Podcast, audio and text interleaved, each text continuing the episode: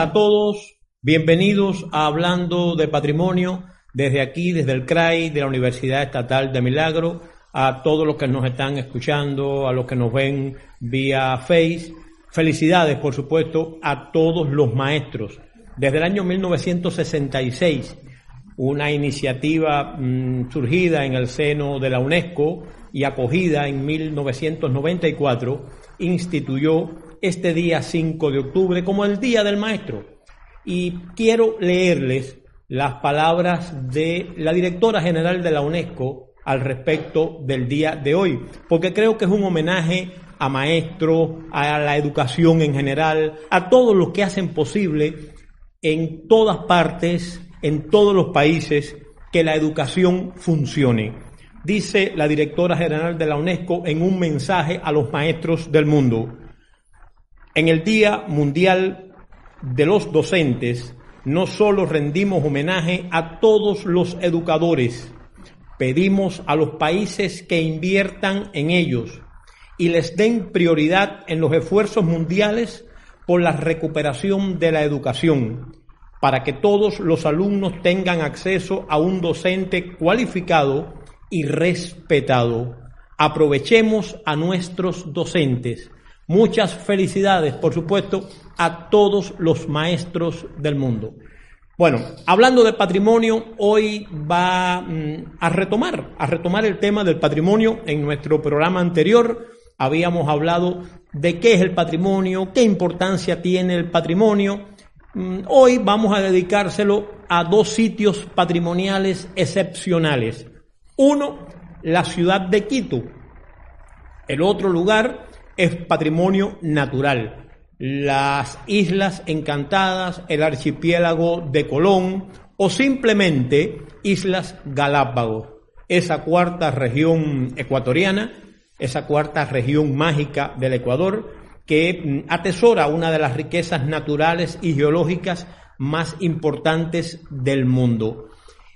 La mm, Comisión Internacional para la conservación, protección, difusión del patrimonio mundial que radica en, París y que es parte de la UNESCO, de la Organización de las Naciones Unidas para la Educación, la Ciencia y la Cultura, crea a partir del año 1947 una dependencia denominada ICOMOS, el Consejo Internacional para los Monumentos y Sitios.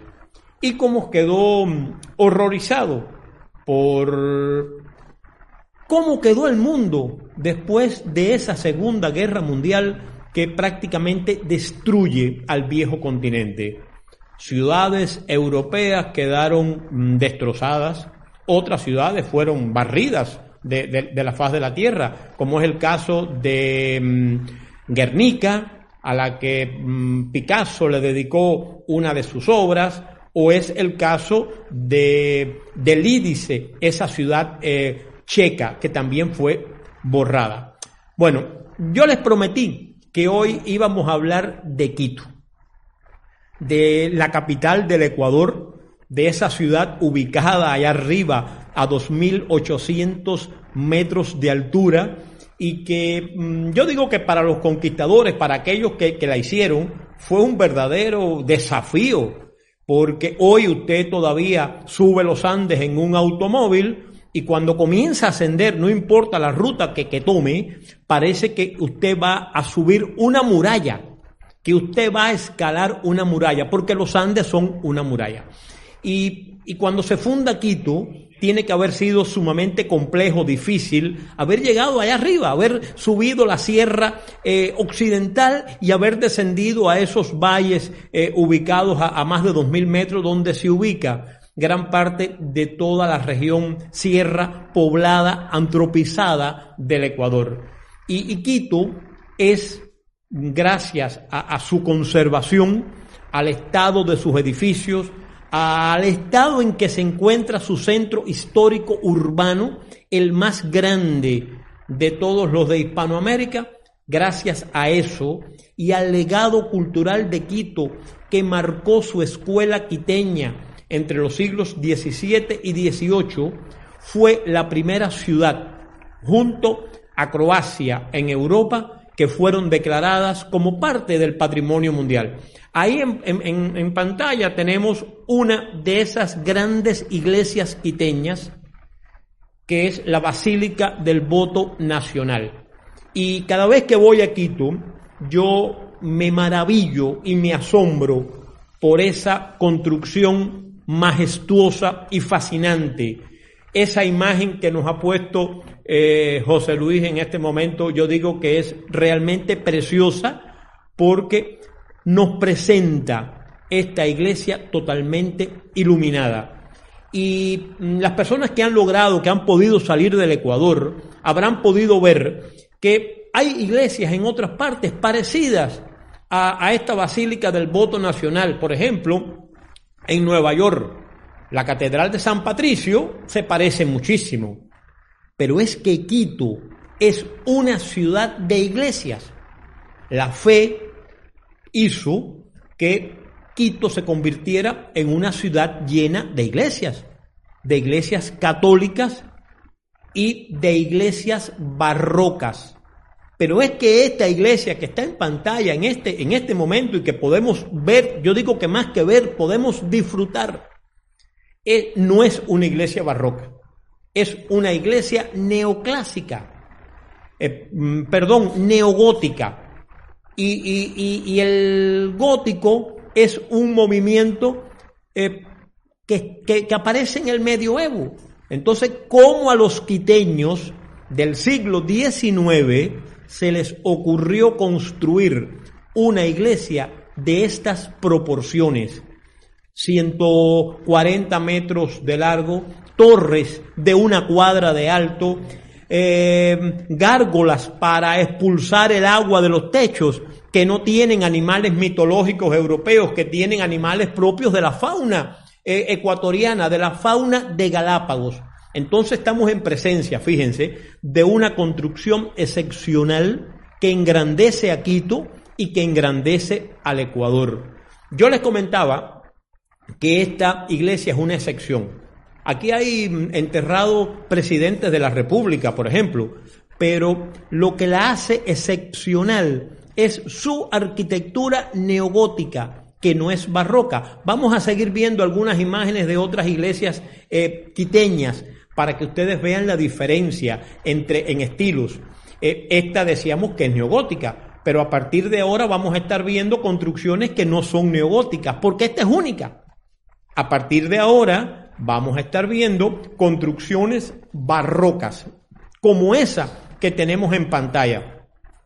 Si usted le quita a la piel, digamos, a la pared frontal de esa iglesia, la, la piel es la pared frontal, si usted le quita esas columnatas que tiene eh, salomónicas, si usted se las arranca, verá que no pasa nada. La iglesia sigue en pie. Eh, es simplemente decorativo. Y el barroco es el estilo que prevalece dentro de la ciudad de Quito. Iglesias, conventos, imágenes, cuadros, todos ellos fueron fruto de esa escuela quiteña nacida en el siglo finales del siglo XVI, pero que tuvo su época de esplendor en el siglo XVII y que se desarrolla de manera extraordinaria en el siglo XVIII, denominado el siglo XVIII como el siglo de oro de la escuela barroca eh, quiteña.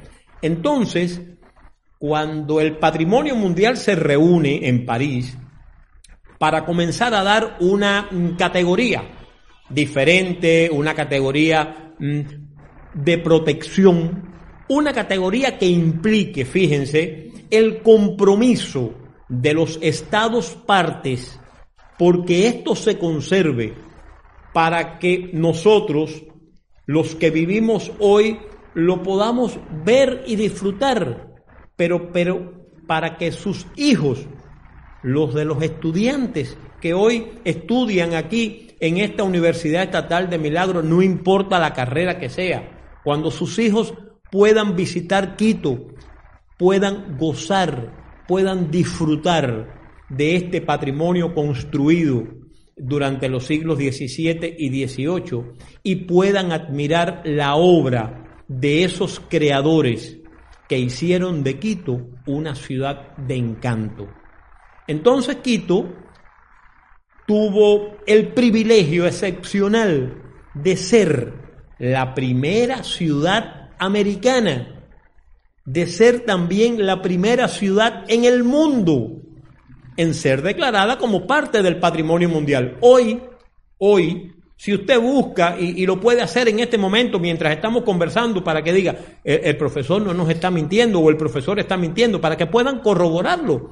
Ustedes pueden googlear y, y pueden buscar ahí lista del patrimonio mundial. ¿Cuántas ciudades forman parte del patrimonio mundial? Miren, hoy hay más de, más de 1.300 sitios que están inscritos. Pero Quito tiene el privilegio de haber sido el primero. Nadie antes que Quito. Entonces, ese es un privilegio extraordinario que tiene el Ecuador, que tiene el Ministerio del Turismo, que tiene el Ministerio de Cultura, para impulsar, por decirlo de alguna manera, el turismo cultural. Porque eh, digamos, un norteamericano, o perdón, un estadounidense, o un europeo, o un asiático, eh, quizás se pregunte, ¿por qué fue declarado Quito antes que mi ciudad?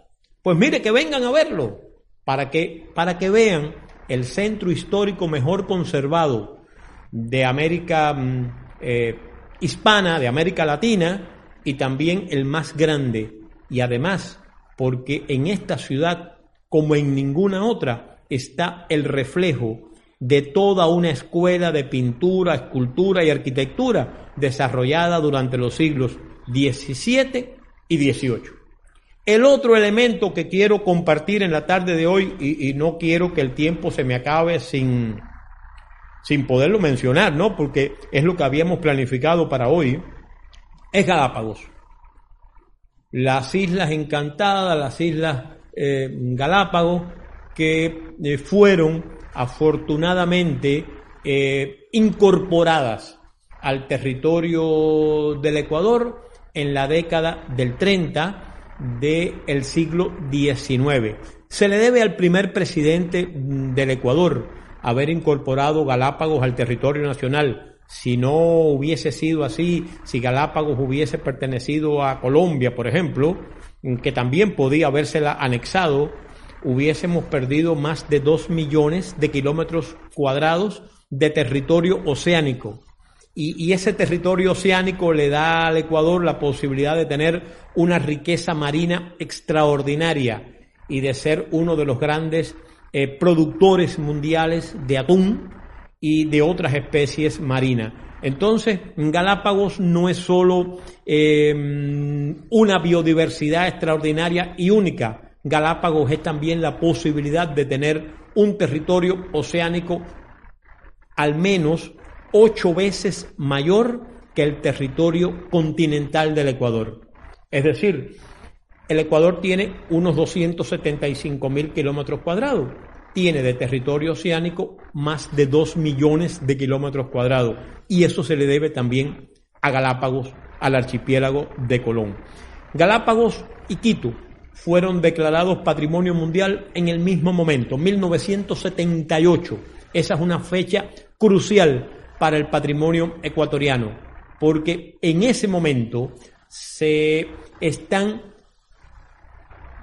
anexando, se están insertando, se están colocando a estos dos sitios los primeros en el mundo en ser declarados protegidos, en ser parte de toda la humanidad.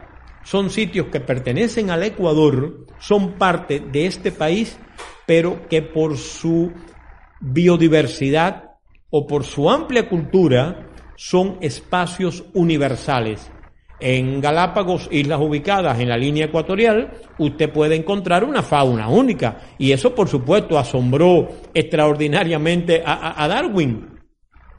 La, teoría sobre la evolución de las especies, esa teoría que, tanto revuelo causó a mediados del siglo XIX, eh, se hizo mm, se pudo terminar de concebir eh, en la mente de ese hombre genial gracias a, Galápagos. Entonces, aunque Darwin es inglés, yo creo que mm, Ecuador, este país, los ecuatorianos le debemos muchísimo a, Darwin porque fue en Galápagos donde se concretó esa teoría. Entonces es, una, es un territorio que mm, estamos obligados a conservar, a cuidar, a respetar y más que todo estamos obligados a querer porque eh, es sumamente importante que podamos eh, verlo, quererlo. Bueno, afortunadamente ahí estamos viendo una, unas imágenes de, de, Galápagos, unas bellas imágenes de, de estas islas eh, encantadas y bueno, con el compromiso mm, de, son islas de, de, origen volcánico. En Galápagos hay una cosa interesante y voy a terminar con eso, ¿no? En Galápagos tenemos cuevas. Y regularmente las cuevas no se forman en rocas de origen volcánico, las cuevas se forman en rocas de origen carbonatado, fundamentalmente calizas y yeso. Pero de Carso estaremos hablando otro día, simplemente decirles que en Galápagos tenemos una cueva de origen volcánico que es la mayor cueva de origen volcánico de toda América del Sur casi medio kilómetro de largo. Está formada en una tobera de, lava volcánica y es algo sumamente interesante. Aquí se celebró un Congreso Internacional de Espeleología y los espeleólogos del mundo pudieron ver no solo la fauna, la riqueza faunística de Galápagos, que es impresionante, sino que pudieron ver también otras maravillas que atesoran las Islas Encantadas. Bueno, eh, estimados mm, amigos, profesores, estudiantes, trabajadores, ese es o este ha sido nuestro programa mm, del día de hoy. Les voy a pedir a nuestro operador que, que termine como siempre escuchando un fragmento de esa mm, sinfonía que se llama La Conquista del Paraíso 1492, eh, el tema con que iniciamos y con que también terminamos nuestro programa. En nuestro próximo programa el martes que viene vamos a estar hablando de Carso, vamos a estar hablando de cuevas, vamos a estar hablando de la riqueza carsológica y espeleológica del Ecuador. Muchísimas gracias por su atención y hasta el próximo martes.